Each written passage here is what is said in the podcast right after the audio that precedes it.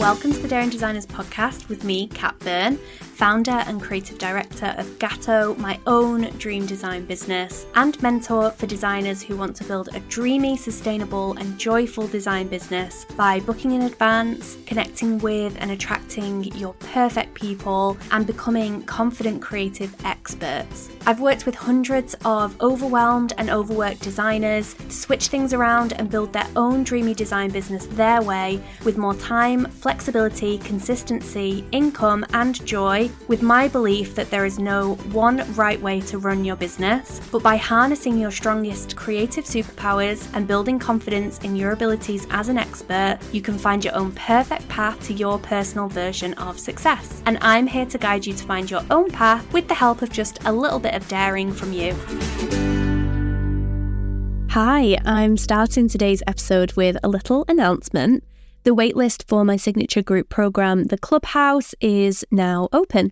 The Clubhouse is a 12 month mentoring program just for designers where I help you book dream clients three months in advance so you can have a stress free, flexible work week and a long term sustainable business with consistent income.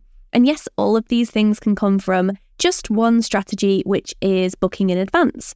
The program is opening on January the 15th for waitlist members only.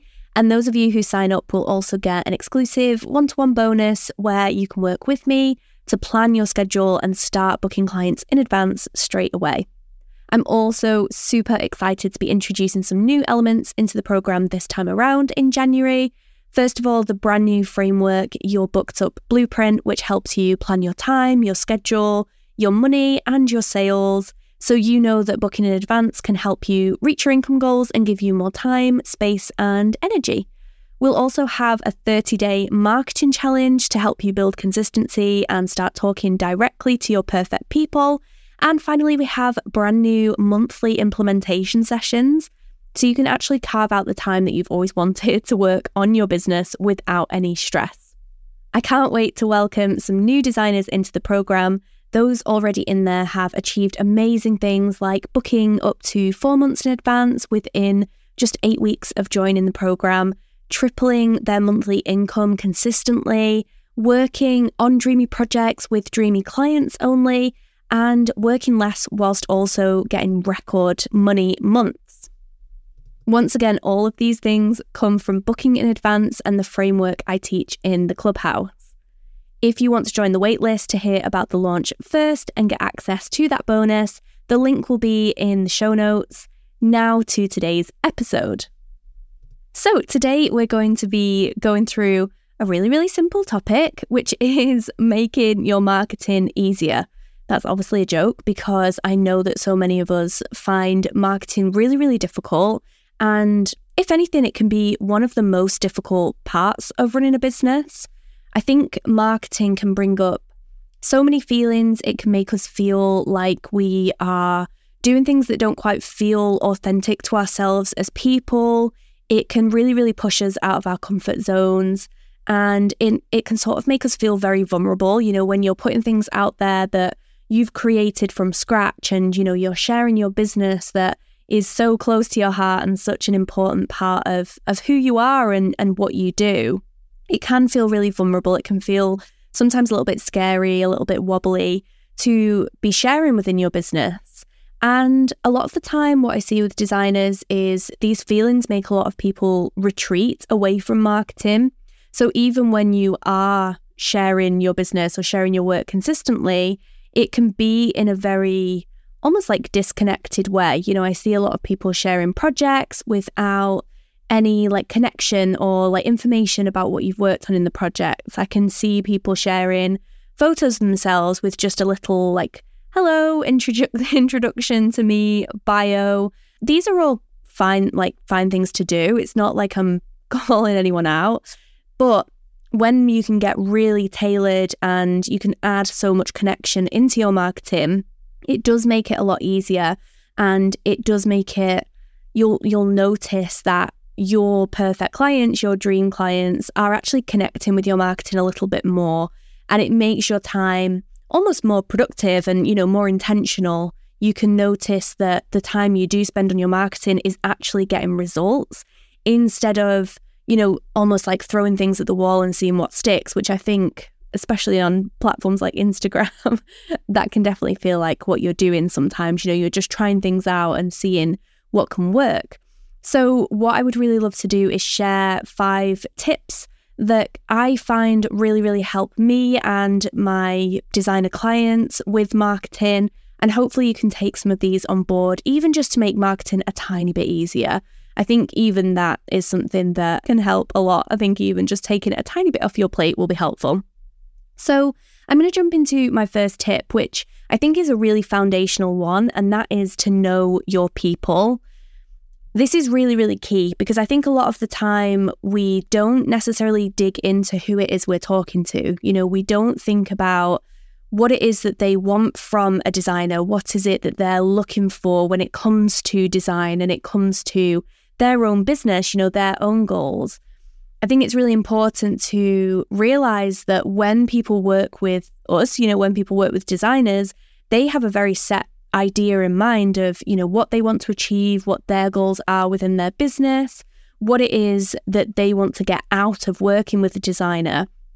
And so when they're looking through marketing materials, when they're looking through content, when they're following people online, they'll generally be looking for people who match up with those goals, with the the problems that they have in their business.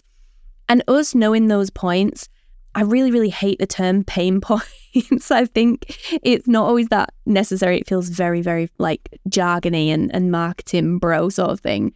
But it is really important to connect with what people want from a designer. And sometimes, yes, it is just aesthetics. You know, sometimes people just want to work with someone who gets their style, you know, who can match with the image they want to portray. And, you know, maybe it's like a more minimal aesthetic, or maybe it's a more colorful aesthetic. Sometimes it's that's it, you know, that's the only thing that they're looking for. But most of the time, it's going to be more than that. You know, they'll have certain aspects to their businesses, which mean they have certain goals. You know, they have certain clients or customers themselves that they want to attract. You know, they have certain needs and requirements for their business from their designer that they need to reach to meet their business goals. And that's really what we want to think about. So, just a couple of examples someone who runs a physical shop will have completely different requirements to someone who runs an online shop. And sometimes those two things can feel the same. You know, in your head, you might think, well, they're the same client. But actually, those two types of people will have very, very different problems. And this is where we want to start diving into who we really, really want to work with, who it is that we want to help, you know, with their brands, with their businesses, and how we can share that we can solve the problems that they have with design and be a really, really crucial part of their business and them reaching their goals as well. And I think sometimes we can go into this a little bit too far. You know, I think I've spoken about this before. It's absolutely not necessary to have a super, super specific niche in terms of you have to work with photographers or you have to work with coaches. You know, you have to have that very, very specific industry niche.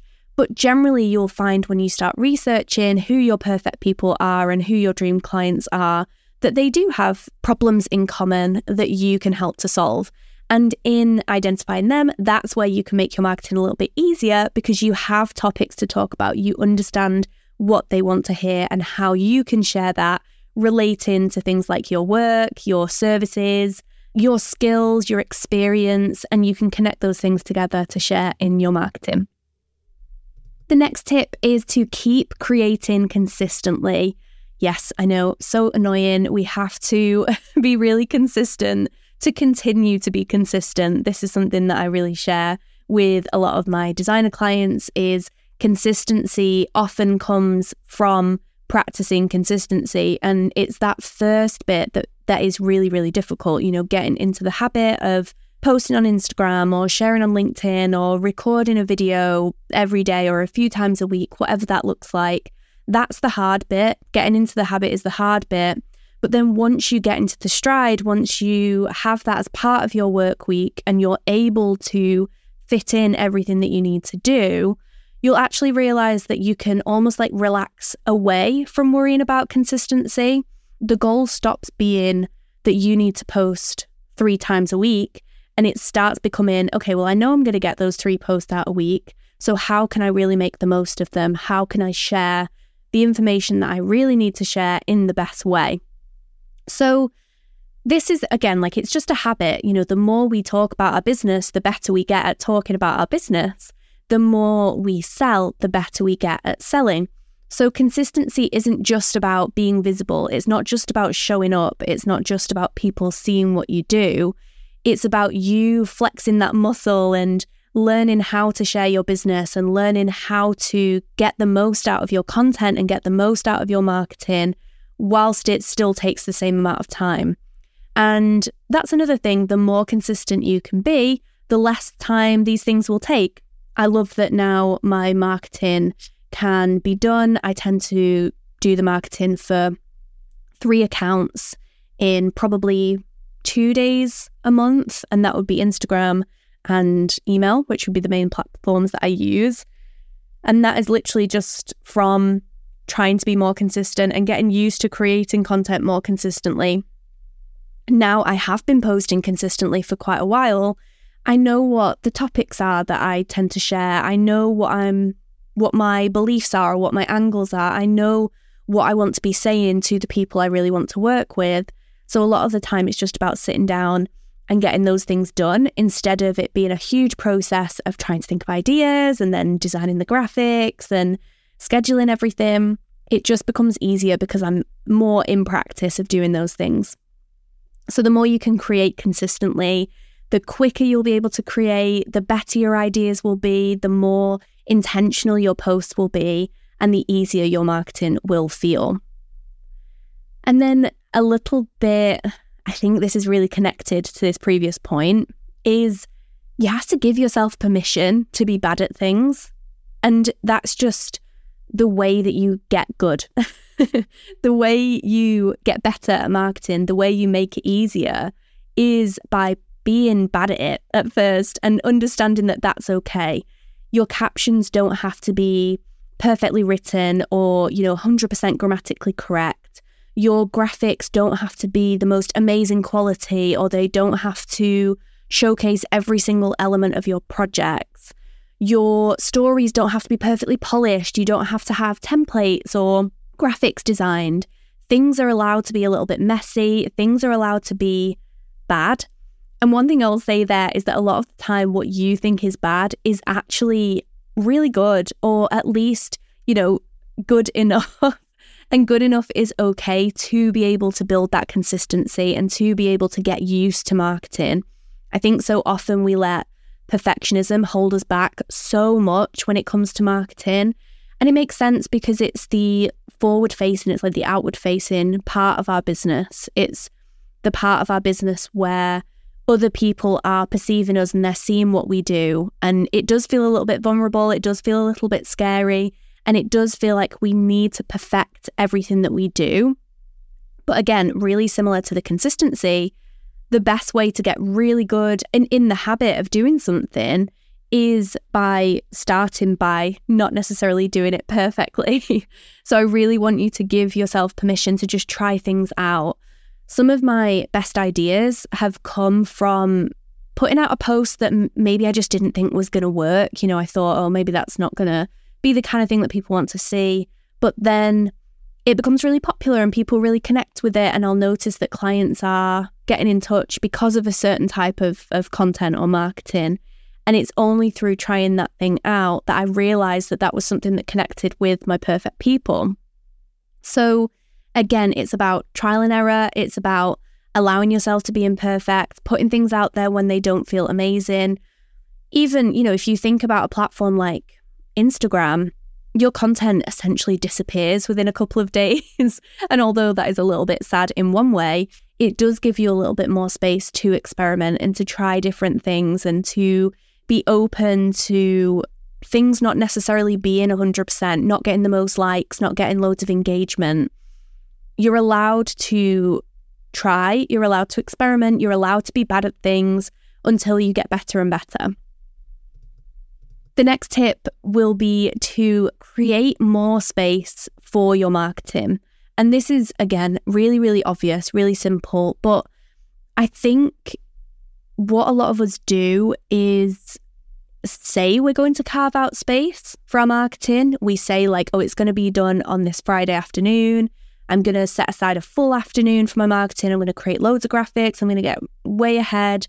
And then all of a sudden that time comes around and you've got client work to to finish off, you know, you've had too many emails that week that you've not been able to keep on top of, and all of a sudden that space doesn't become carved out anymore, you know, it collapses into the rest of your workload.